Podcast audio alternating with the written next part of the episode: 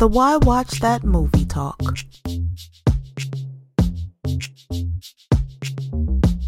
Well, guess what? We've got another movie talk for you this holiday week. Uh, the critic got a chance to see all of these movies. I don't know what I was doing, but the critic certainly was very busy. We have, uh, uh, it, listen, anytime you say Alfonso Cuaron, the critic will be there. Yes. immediately. And he did get a chance to see Roma, which is coming out on Netflix uh, in December, but it's also being released in unlimited engagement in theaters in LA, New York, and Mexico, Mexico on the 21st. So if you're on the coasts uh, in New York or LA, you'll be able to see this. And hey, all of our listeners in Mexico, you can get a chance to see this as well. But we're going to hear from the critic about Alfonso's new project that he directed and wrote. Now, the cast you're not going to be too familiar with, so we'll just dive right into the plot. Yeah. Um, it's the early 1970s in Mexico City, and the focus is on a middle class family in the Roma neighborhood. Now, the core of this family is the much loved live in nanny and housekeeper Cleo, Cleo, played intuitively by newcomer Yalitza Aparicio. Mm. She patiently and quietly supports the family matriarch, Senora Sofia, played by Marina de Tavira. And she does so by taking care of the kids who love her and by keeping the house as clean as possible, which is a real challenge with four kids running around and a dog that needs to constantly relieve itself. Much to the consternation of the patriarch, Dr. Antonio, who rarely stays at home. He says that he has work to do outside the country. Hmm. Hmm. hmm. Now, Cleo's also in love, and her boyfriend is the cousin of the boyfriend of her friend Adela, played by Nancy Garcia, who also works for the household in the kitchen. Hmm. Cleo's the one who calls the shots, though, despite uh, despite Adela's poking and prodding in regard to Cleo's budding romance. But just who is this boyfriend really? Okay, that takes care of what's going on inside the house, but what about their outside environment? Well, the country is enmeshed in political turmoil. So, how will that turmoil affect Cleo and the family? Will handling the ordinary slings and arrows of life be the real challenge instead? That's what Alfonso Cuaron explores in this love letter to the women who raised him. Now, for the review, in Roma, Mr. Cuaron shows his technical mastery. His camera is anticipatory at times, patient at others, and curious when needed. It scans the lengths and widths of rooms only to pause when the action of the characters, both inside of and outside of the house, settles. In addition, the sound is wedded to the camera. You hear things as you'd hear them if you were in the camera's position, facing where it's facing. The result is a feeling of being there, mm. like one of the family. Also, the black and white images are the perfect way to evoke the feel of early 1970s Mexico. Yes. It's like it's like if you if you had really well preserved pictures from that time that you use as inspiration for a film. It's as if you're witnessing well crafted memories which unfold as they would in the real world.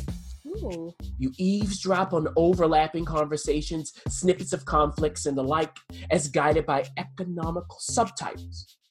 So it's like when you visit a family and you're not quite sure of what's going on exactly, but if you pay attention long enough, you'll figure out the important parts. Plus, the women drive this film. And Yalitza and Marina, as the beloved nanny housekeeper and the wife mother, do a great job of executing Cuaron's improvisations. It's their story told from their perspective. And it highlights how they have to take care of the kids in the house, along with how they have to deal with men who are unreliable to say the least. Huh. It feels appropriate and long overdue. However, here's, here's the caution for everyone this film requires a ton of patience. Not much happens for most of it until its final quarter when a tragedy and a couple of big scares occur. So I think that many, if not most, moviegoers won't have the patience for this. However, for those who do, the little things that happen lead to other little things and so on. And over time, you begin to understand the hidden meanings behind what the characters are saying and doing. You sympathize and empathize, with them. And therefore, all in all, while Roma definitely isn't typical commercial fare, it ain't gravity. Yeah. It is a beautifully made film for serious film goers and film watchers. So are we seeing should we wait until December or Well, again, if you are someone who's really in the cinema, yeah. go see it in a theater as soon as possible. Oh, okay. Uh, if you're not that concerned about it, but you're like, hey, it's on Netflix, let me check it out, you can do that. Uh, the imagery is just beautiful, so it's going to work really well on the big screen. But again, the question is are you someone who really has trained yourself film wise to be Mm. patient? Gotcha. Yeah. Well, this is quite the opposite. the next film that you were able to see, and it's called The Favorite. Oh, The favorite. Or is it the favorite? That's the Mm. question here. Now, I have to say that this cast looks absolutely delicious. But before we get into that, it's directed by Yorgos uh, Lanthimos. Um, it- it's written by Deborah Davis and Tony McNamara. Um, the cast, however, whoa, whoa, whoa, Olivia Colman plays the queen, and Emma Stone is showing up, Rachel Weisz, uh, Nicholas Hoult, along with other sprinkled actors that you will know and are familiar, very English for the most part. yeah. Now, this isn't your typical historic uh, uh, drama. No. It is indeed ridiculous in in every way that you're going to talk about. Oh, uh, look, it's the 18th century in England during the War of the Spanish Succession. Hey. Queen Anne, played by spot on Olivia Colman, is on the throne, and two women fight literally at times for her attention.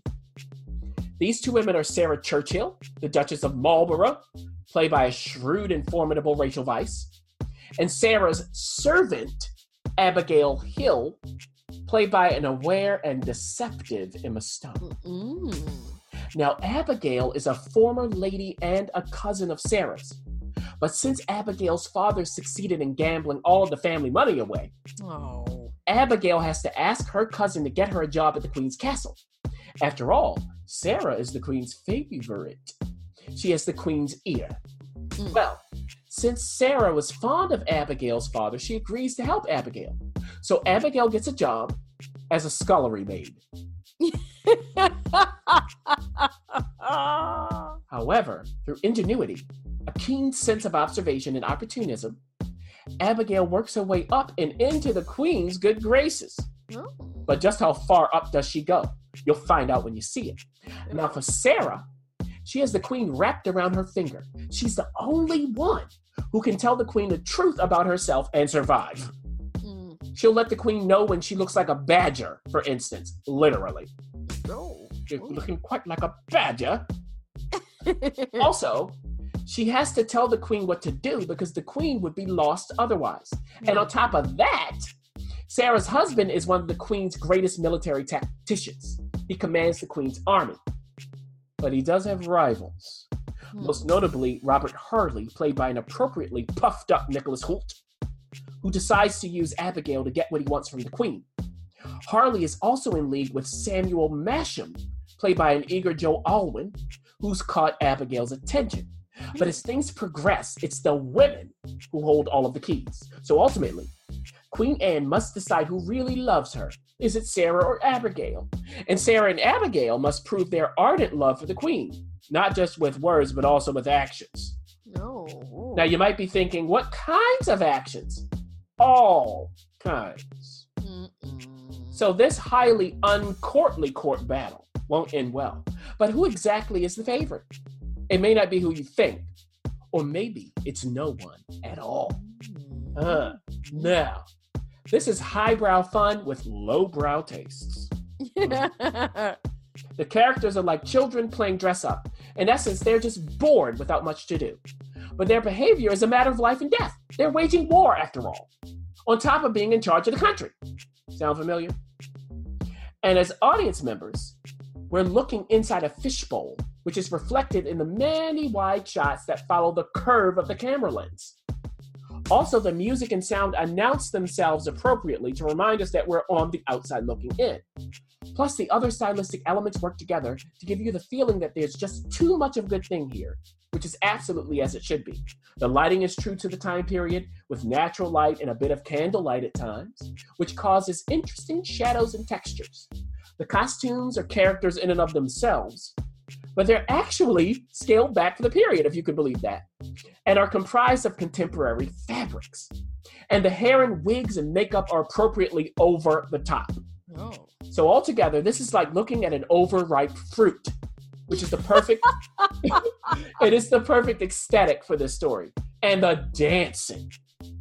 It is not, not what you're used to seeing in a period piece. It's hands down hilarious. The one ball in the film looks like something something the Queen of Hearts from Alice in Wonderland would approve of if she lived in the real world. I mean, they thought of everything. Even the wording on screen is centered so that the spacing of the letters is slightly off. So director Yorgos Lanthimos and his creative team get the job done. Their execution for the most part is crisp and the actors rise to the occasion. Olivia Colman is so believable as the queen, who's hobbled and unsure and petulant and aware yet unaware and helpless and childless and in grief. And as a counterpoint, Rachel Weisz is so smart and assured and dangerous. Mm. What about Emma Stone? No.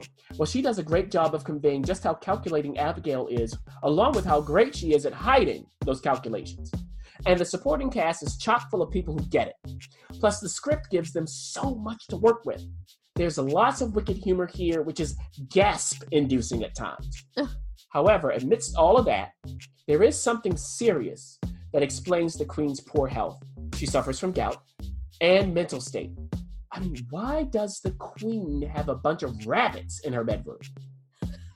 Thankfully, Colman and Stone land that moment, which happens during the middle of the film. And that's important because it helps to ground the film just enough in the midst of all the nonsense so that the eventual ending, which certainly isn't funny, is fitting. However, despite all of those superlatives, I have to say that this film could be a bit shorter. The ending could have been clipped a bit, but I'll be lenient and say this. Everyone here knew they were on to something. So this is what I imagine they said to themselves. Here they go. They said, hey, I'm going to enjoy making this. and why not? Ooh, sounds like something you should race, gallop, or, you know, fly to the theater to see. now, you did see another movie that is quite even more opposite. I think each movie we reveal, you couldn't get more and more opposite. Yeah. And we're talking about Shoplifters, which you were also able to see at the New York Film Festival. And it also comes out this um, week if you want to check it out. You probably you will you may find it in a theater near you, but you might have to hunt around a little bit. It's directed and written by Hirokatsu Kurita. I probably did not pronounce that right, but that's the best I've got. And a very, um, maybe not a well known cast to us, but I hear they're very endearing. Yeah. Uh, and so in this movie, we're in Tokyo, um, and a man and what appears to be his son enter a grocery store on a mission. Mm. They need to go shopping, of course, Oh, okay. but they have no intentions of paying for anything. oh. Now, they're experienced shoplifters, and together, they're a well oiled machine communicating through looks, taps on the arm and back, and other codes. So, for the upteenth time, they succeed in getting what they need without ponying up any money. Mm. After all, as long as the store doesn't go bankrupt, no harm, no foul. Also, until someone buys a product, no one owns it anyway. Now, after their successful outing, they walk back home. And on the way, they encounter five year old Yuri. Mm. This is the first time they've seen her out and about, and the man named Osamu decides that they should take her home with them. It's freezing outside. However, Osamu's son, Shota, who seems more like Osamu's friend, isn't so sure. Regardless, they invite Yuri to come with them, and when they arrive home, they introduce Yuri to the rest of their family. There's grandma, Mm-hmm. There's Osamu's wife, Nobuyo. Mm-hmm. And there's Nobuyo's sister, Aki. Mm. And boy, what a family this is. They constantly chat about all kinds of things as they eat. And they have no problem questioning and picking at each other in the way that close families do. Mm. But throughout their pattern, you can tell that everyone's worried about Yuri. After all, she's very thin and seems to have been hurt physically. Mm. Even still, she must have parents, right? So Osamu and his wife Nobuyo walk Yuri home after dinner. But just how do they return the child? They don't want any trouble. So they decide to leave her at the doorstep of her home, ring the bell, and run away. After they make that decision, though, they overhear Yuri's parents arguing. And they find out that her parents clearly wish they had nothing to do with each other or with Yuri. Oh. This breaks Nobuyo's heart. So she decides that they should take Yuri back home with them. Oh. Okay. Mm-hmm. So over time, Yuri becomes a cherished part of their family for the adults. Shota takes a little more time to warm to her. Also, Osamu and Shota train Yuri in the art of shoplifting, Oh Lord. and everyone gives her the care that she never received from her parents. After all, as Nobuyo tells Yuri, the best families just might be the ones you choose for yourself. Mhm. Or the ones you steal. Ah! Well, now, keep in mind that this family is very poor, so shoplifting isn't enough to sustain them. And while they live off grandma's pension, that's not enough either. Uh, as a result, grandma has her own money making schemes. Nobuyo works at a factory and steals from it. And Osamu is a day laborer whenever he can get work, which isn't often. Nobuyo's sister Aki also earns a living, but it's completely different from factory work and being a day laborer. I can tell you that. Mm. In regard to the kids, they need to go to school, right? Well, no, actually, because as Shota repeats to Yuri, kids go to school only when they can't learn at home. And just who told them that? Hmm. So there's something that's definitely up with this family. And that something starts to reveal itself after Yuri is reported missing months later. Oh. Also, Shota's on the cusp of puberty, so he's changing physically and mentally. He's beginning to see the adults in his life as people, which, along with other events, leads him on a path to possibly breaking up this family once and for all. Oh. Review time. Now, look, from the beginning of Shoplifters, writer director Koreeda Hirokazu shows that he understands how to frame a scene. The camera's always where it needs to be. Now, this is vital because tiny bits of information, important information, about the characters are revealed crumb by crumb, scene by scene. In addition, Hirokazu's script is so specific. This seems like a real family, not a generic one, which makes reading the subtitles worth it. Yes, I didn't mind doing that at all and even liked doing it at certain times. Hmm. Also, the actors have such a great chemistry with each other. They're always in sync. So, as you get to know the characters, they seem more and more like real people. Plus, while their living circumstances and backstories aren't the best, to say the least, there's always a sweetness along with quite a bit of successful humor during the film's first half that's welcome. It brought a smile to my face. So, by the time you get to the second half of the film, when things start to turn for the worse, everything has been earned. That's that half slower pace has been earned, though it could have moved a tiny bit faster, along with its ensuing plot points. So overall, while this isn't an absolutely perfect film, it's certainly close enough. Oh. It's an endearing and effortless account of a family of criminals and misfits, and you can't help but love them despite their flaws and feel your heart break as the tragedies that lurk just beneath the surface reveal themselves. This was certainly a pleasure to watch. Oh, well, you heard it here. The critic got a chance to see three very different movies, and they're obviously coming to a theater near you in three different ways either your big theater with Roma or the small. And of course, the favorite and shoplifters, you may have to dig around a little bit to find them at a theater near you. And again, keep locked here at Why Watch That. We've got all kinds of TV shows and movies for you to watch.